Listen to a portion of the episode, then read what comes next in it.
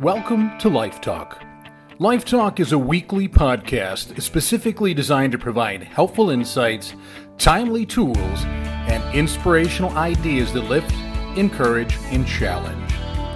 This week's podcast is an excerpt taken from the book entitled An Autumn's Journey Deep Growth in the Grief and Loss of Life's Seasons. Loss can be utterly devastating we can lose a family, or a marriage, or a job, or a friendship. We can lose other things like hope, or faith, or confidence in ourselves, or belief in our purpose. We can lose a loved one to an untimely death, or a terminal illness, or an unfortunate accident, or simply to time and age. Regardless of the loss, we must grieve whatever it is that we once had.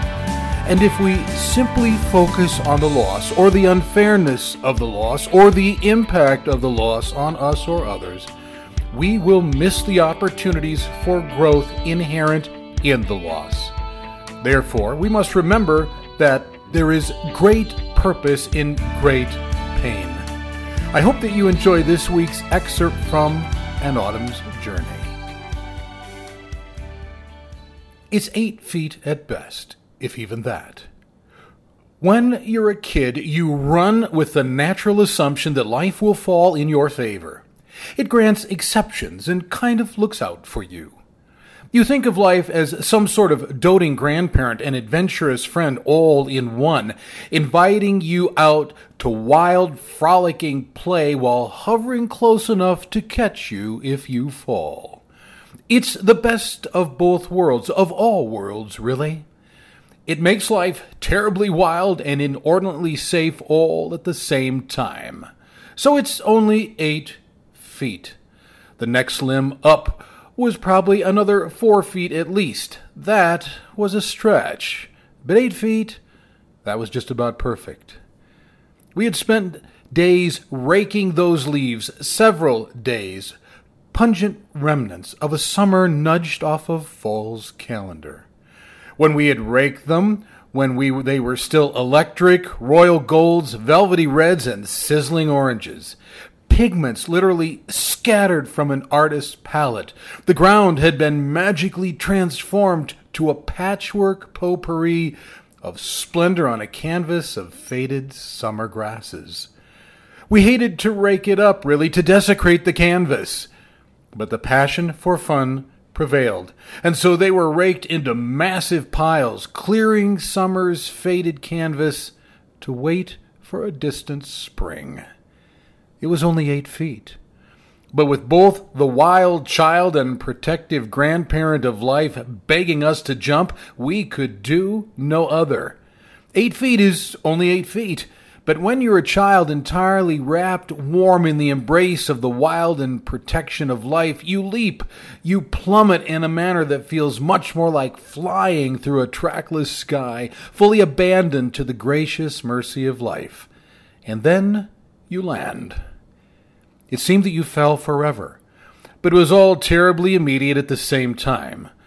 Both the vast endlessness and terrific brevity of it wove a puzzling dichotomy, giving the eight feet plummet two sides, providing me two unique experiences at the very same time. It seemed part of life's mystical ability to be inexplicably different and wildly divergent about a single experience. God being relentlessly fresh every time He touches us. In the landing, at that very moment, the exhilaration of the entire adventure distills itself down into some sort of crazy tonic that instantly saturates your brain, electrifying every neuron with emotion. And there, gazing up eight feet to the branch above, and another fifty feet to the massive canopy that bequeathed these leaves, life surges with a tsunami force within you. You can't move, but all you want to do is move. It's incredible, and it is good. Off in the distance, the last of autumn's leaves pirouette from trees now heavy with fall's slumber. The breeze had turned a bit brisk, slightly seasoned by the chilled hand of an approaching winter. Birds gathered in a mass of throbbing clouds as aviary sojourners bouncing south under heavy skies. It was only eight feet, but the descent and the landing dramatically sharpened the senses to allow every ounce of fall's vitality to surge in all at once. Life becomes so electrifying that you have to shut it off, or you feel that you'll explode from the inside out. And so, it's back up the tree for another eight feet of wonder. Columns of stately maples, elms, and oaks stood at attention, woodland sentries stoutly ringing a small, broad pond. Its glassy expanse thinned in the middle, drawing its banks close enough to permit a small bridge to cast a slight arch across its tepid waters. A slight chill permeated the air. Tentative but timely, the thin Christmas was just strong enough to hint at the turn of the season on that mid October's day. Yet it was sufficiently subtle to cull a rich aromatic delight from the first of freshly fallen leaves. Fall was back, early. Fall had come quietly that year, unobtrusively, as if heeding something reverent and austere. The leaves held a bit that October, Slightly pausing, they turned from summer's tired green to the exuberant blaze of fall. They seemed to hold their canopies close, refusing, as of yet, to fully surrender to a season turning on the axis of the year. Life, it seems, is so very profuse that even the pending death ever engulfing me was muted and restrained in the swell. It's breathtaking and life taking all at once. Mom was dying. Fall had turned another side to me that I had never known or wished to known. The plunge was infinitely more than the eight feet of childhood. This time the descent was endless as the emotional free fall of her dying felt bottomless. The wonder of that season remained, but it had become tightly woven and inseparably tied with the loss in the turning. The doting grandparent and adventurous friend seemed to have backed away, if not disappeared altogether. To grow up is to accept vulnerability. To be alive is to be vulnerable. Yet vulnerability is exacting and devastating, especially when the colors turn early. Mallards slid from low slung fall skies cutting smooth lines in the glassy surface of the pond, sending glistening ripples in the same V formations that these waterfowl had drawn across a graying firmament. With the momentum of migration propelling them, they skimmed under the wooden bridge's span and briefly settled on Fall's waters, preening translucent feathers before a Fall called them back to her skies. The ornate bridge's sturdy wooden beams, and gently curved rails invited the grieving to pause over reflective waters. Death invites lingering and pondering. It provokes it, as death raises innumerable and terribly tangled questions about life. Death is a reality that calls the rest of life and all of our assorted strivings into sharp relief, begging dark and foreboding questions. It forces the questions that we are able to deftly deny until death comes. And death had unexpectedly come that fall, ramming the fist of adulthood squarely against the sweet memories of wild laughter and eight foot plunges. The disparity was stunning and wholly paralyzing. Several figures lingered on the bridge's broad oak and maple spine. They too wrestled with death, giving us a shared experience that mystically forged comrades from complete strangers. A hospice, wrapped in fading gardens, invited such pondering, and the melding that results from a mutual experience. Strolling the bridge's oak span, they paused over glassy waters in a momentous struggle to understand how something as final as death figures into the exuberance of life. Behind them, leaves pirouetted, and avian voyagers charted paths southward, as always. But there was a sharp relief of what the child side of me wished to grasp in the momentum of fall, and what the adult side of me was mercilessly forced to deal with. I stood a short distance away at the edge of a sandy bank generously hemmed with dried reeds and brittle cattails that tiptoed through glistening shallows. Even from there, I felt the thoughts of those on the bridge as sharp and leaden as if they were my own. How does it all work, this life and death thing? How does it hold itself against all the wonder of life to which it seems so contradictory. The suddenness and incongruity of it all pressed upon me with a blackened vigor. I found myself standing in a slumped stupor, weighed by forces and crushed by realities that descended without notice or warning. How does it all work, the beauty and tragedy of life? A hospice created a place where such questions were gently entertained in lives where those questions were now being forced. Tinges of fall color in the surrounding forest reflected in the mirrored surface, dancing on slight waves of arriving geese, and shimmering when a passive breeze gently rippled the calm waters. Hedges of blueberry and tangled wild grape filled in the forest floor, hemming in this place of wonder and solace inside the hospice, a few feet from that pond and the surrounding woods, my mother was dying. Quickly, unexpectedly, and without remedy. Nature itself was turning, and what always was her favorite season of the year. That fall, she would depart with it. Even though I was desperate to do so, I could no more hold on to her than stop the roll of the season now turning in front of me. How can life be so terribly grand and so utterly grievous at the same time? I sat but a handful of feet away from a dying mother and attempted to reconcile this glorious season with a suffocating loss that pressed my heart with such weight that it labored to pound out each precarious beat. Yet I was at the same time drawn back to an eight foot jump in the arms of a wild grandparent who always bid me gracious favors and loving protection. I saw nature in spectacular display all around me, with forested vistas rolling off to vividly painted horizons. Yet in front of me, there walked those whose faces were veiled ashen in the pending death of a loved one. How do you reconcile it all? I wanted to believe that life was either good or bad. In resting in one or the other, I freed myself of the gargantuan task of having to believe in both.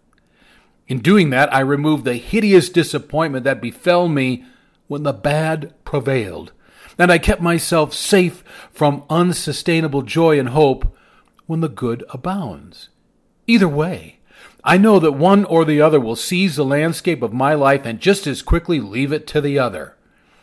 I would prefer to rest in one rather than have to alternate between both. I was falling much farther than a mere eight feet, and the exhilaration of it all turned terribly black. My mother was dying. The juxtaposition between an eight foot fall and a mother's death was entirely unfathomable. I sat at the pond's edge, groping to seize and hold close the wonder of life on one side in order to believe that life makes sense and that good is sustained even in great and terrible pain, or more so in great evil. On the other side, with great trepidation, I tried to reach out and touch the pain ringing both cold and hollow, knowing that I could not deny it and I could not ignore it. An eight foot drop and a dying mother seemed as from horizon to horizon in distance from one another, yet I knew that I had to embrace them both. Sitting by that pond, a handful of feet away from a dying mother, I could not span the gapingly impossible expanse. It was here, in these places, that we realize the vast dichotomy of life. At one end of the created framework, there is set intoxicating joys that exhilarate and enthuse us to the end of our emotions and beyond. At the other end, there looms the specter of devastating pain and chillingly dark moments. Life embodies both of these dramatic extremes, and at times we are helplessly tossed between both of them. Managing the vastness of life is about managing our response to it. When the colors turn early and the riotous leaps of eight feet turn bottomless, we can choose our disposition and thereby navigate these extremes. Martha Washington wrote, I am still determined to be cheerful and happy in whatever situation I may be, for I have also learned from experience that the greater part of our happiness or misery depends upon our disposition and not upon our circumstances more than simply navigating these extremes simply to survive, we can put ourselves in a position to effectively savor the vast dichotomy of life. We live in a world of immense and incomprehensible variety. Incredibly, we are shaped and created with the capacity to fully embrace, experience, and incorporate the full depth and breadth of that marvelous diversity. In the embracing, we can experience the vastness of life as both dark and light, subsequently growing in ways unimaginable, while managing the venture by choosing our disposition. I prefer eight foot leaps, but I likewise see the opportunity in bottomless falls. Peering over the pond and out to the deep woods beyond, the seasons were changing. Life was rolling on, leaving behind something immensely precious. Nearly, it seems, discarding something it should not. At times, life seems insensitive, casting aside that which has yet some remnant of life remaining.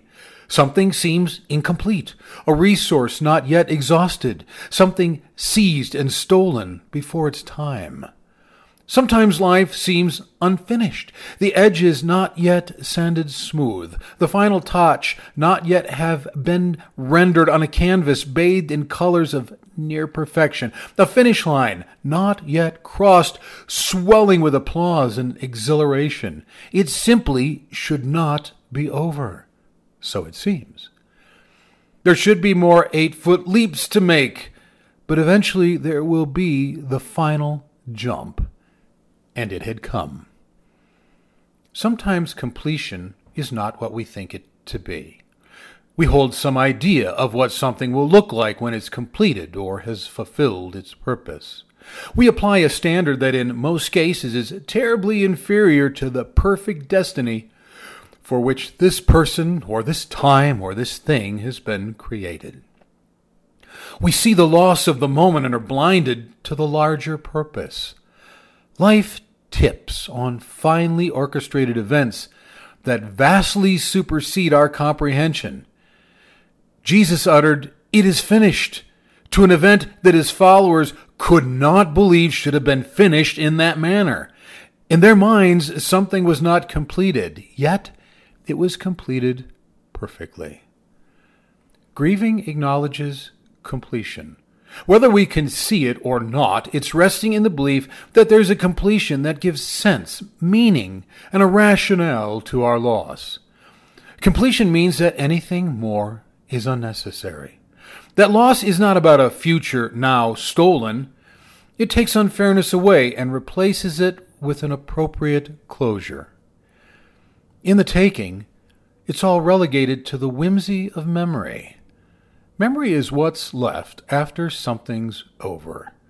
It seems wholly incapable of fully holding on to the thing that it's attempting to recall. It's but a lean shadow, a thinning recollection of something marvelous and grand. Memory can only hold a piece of that which we lose. In the holding, it often takes artistic license and amends the memory so that it's either less painful or vastly richer. In either case, it's easier to hold. So when we lose something wonderful, in great part we lose a great part of it forever. Goldfinches and orioles skirted the wood's edge and lighted on bustling feeders hanging sturdy at the bridge's edge. Having been left far behind the hem of a summer long thrown off the edge of the hemisphere, they reminded me of a season past, harbingers of what was. Summer itself walked with us through lush green days, caressing us with warm kisses of new life.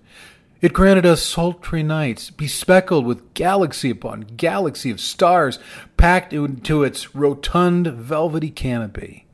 It begged us to smell dandelions, to run sandy beaches, to roll in mounds of wildflowers, to ascend the muscular limbs of maple and aspen, to climb lofty peaks, and to wonder in a way that makes reveling sublime. It was all fading now, relegated to the back alleys of my mind, conjured up in anemic images void of the flurry and flourish of scent and the sacred but its time was over, even though we presumed there to be more life to be had. Summer had more to give, it seems, but the colors sometimes change early. Inside this hospice, a few steps from fall itself, my mother was passing just like summer was passing. From the inside of her room, her window framed the glorious scene of transition unfolding in front of me. But from the outside looking in, the same window only served to frame her in death. She had yet to draw her final breath, although it was terribly close. Already the images of her were fading. Already she was passing into the far corridors of my mind, cloaked in ever deepening shadow before I felt she should. Already the tone of her voice, soft around the edges, was becoming muffled. Already her gestures, her mannerisms and smile, her tone and touch, the dancing crystalline blue eyes so full of life, were slipping as turning wisps of smoke through my fingers. I couldn't remember the eight foot fall anymore, although I was desperate to do so. The Bible says, Now we see but a poor reflection as in the mirror. I saw but a poor reflection gazing at this life as it unfolded inside a window where the colors were turning early.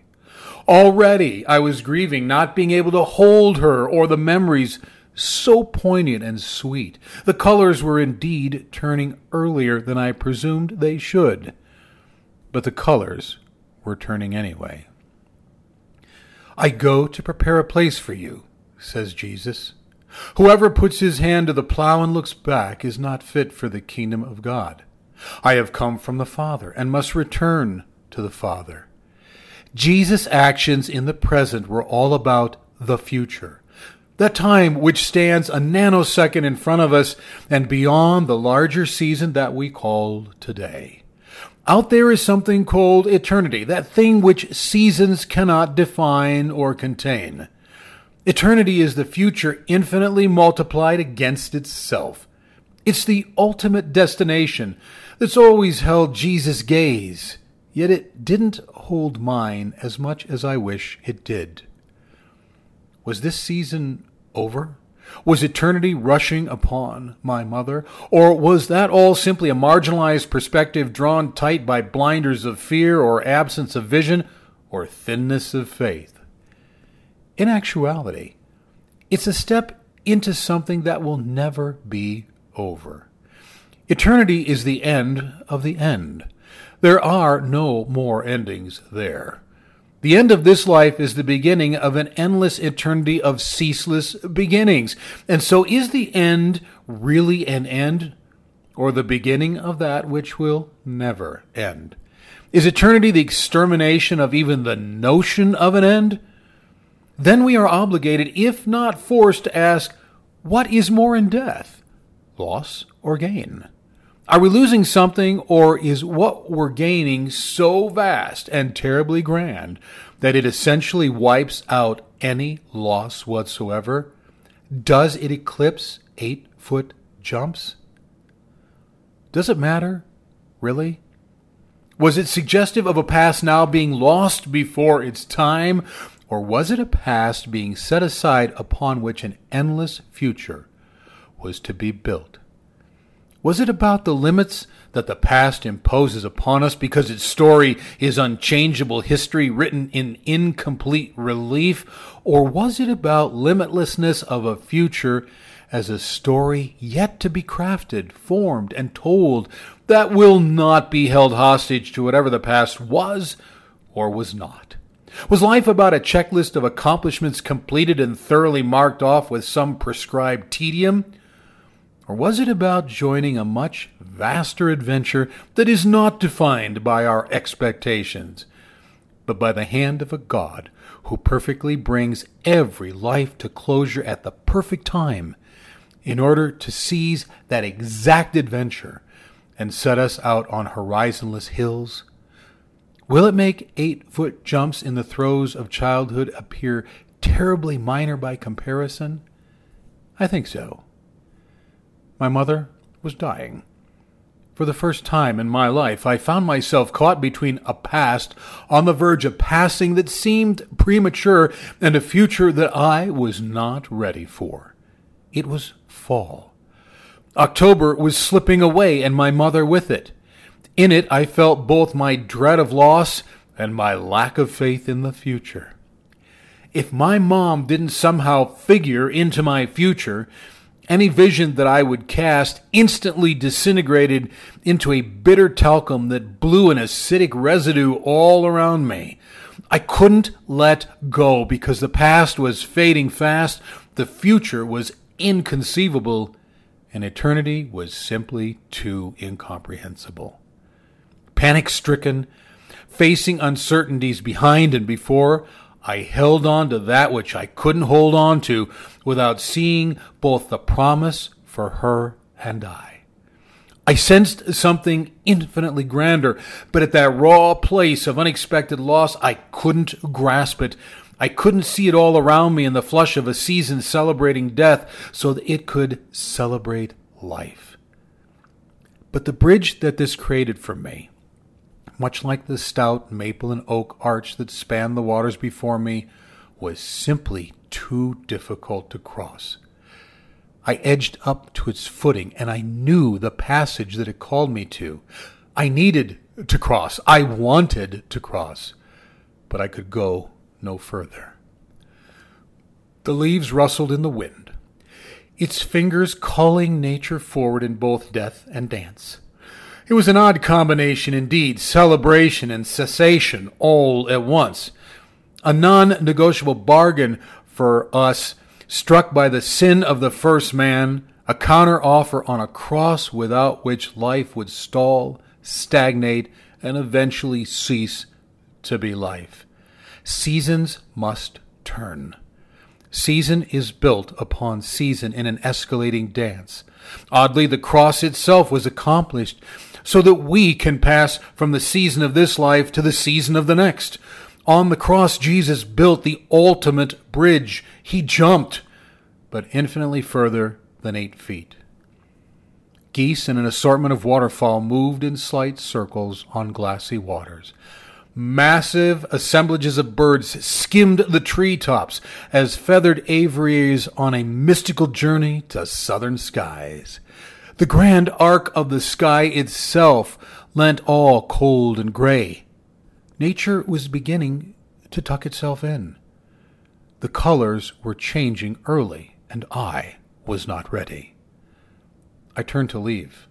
As I did, my gaze was drawn to a small metal plaque by the bridge. I stumbled upon the words that were etched there. For I know the plans I have for you, declares the Lord plans to prosper you and not to harm you, plans to give you a hope and a future. I was and I am grateful for the promise, but I stood at both bridge and Wood's Edge, running fingers over the raised wording on this simple plaque, unable to claim its message. The colors were turning early, and I was being prepared to let them turn.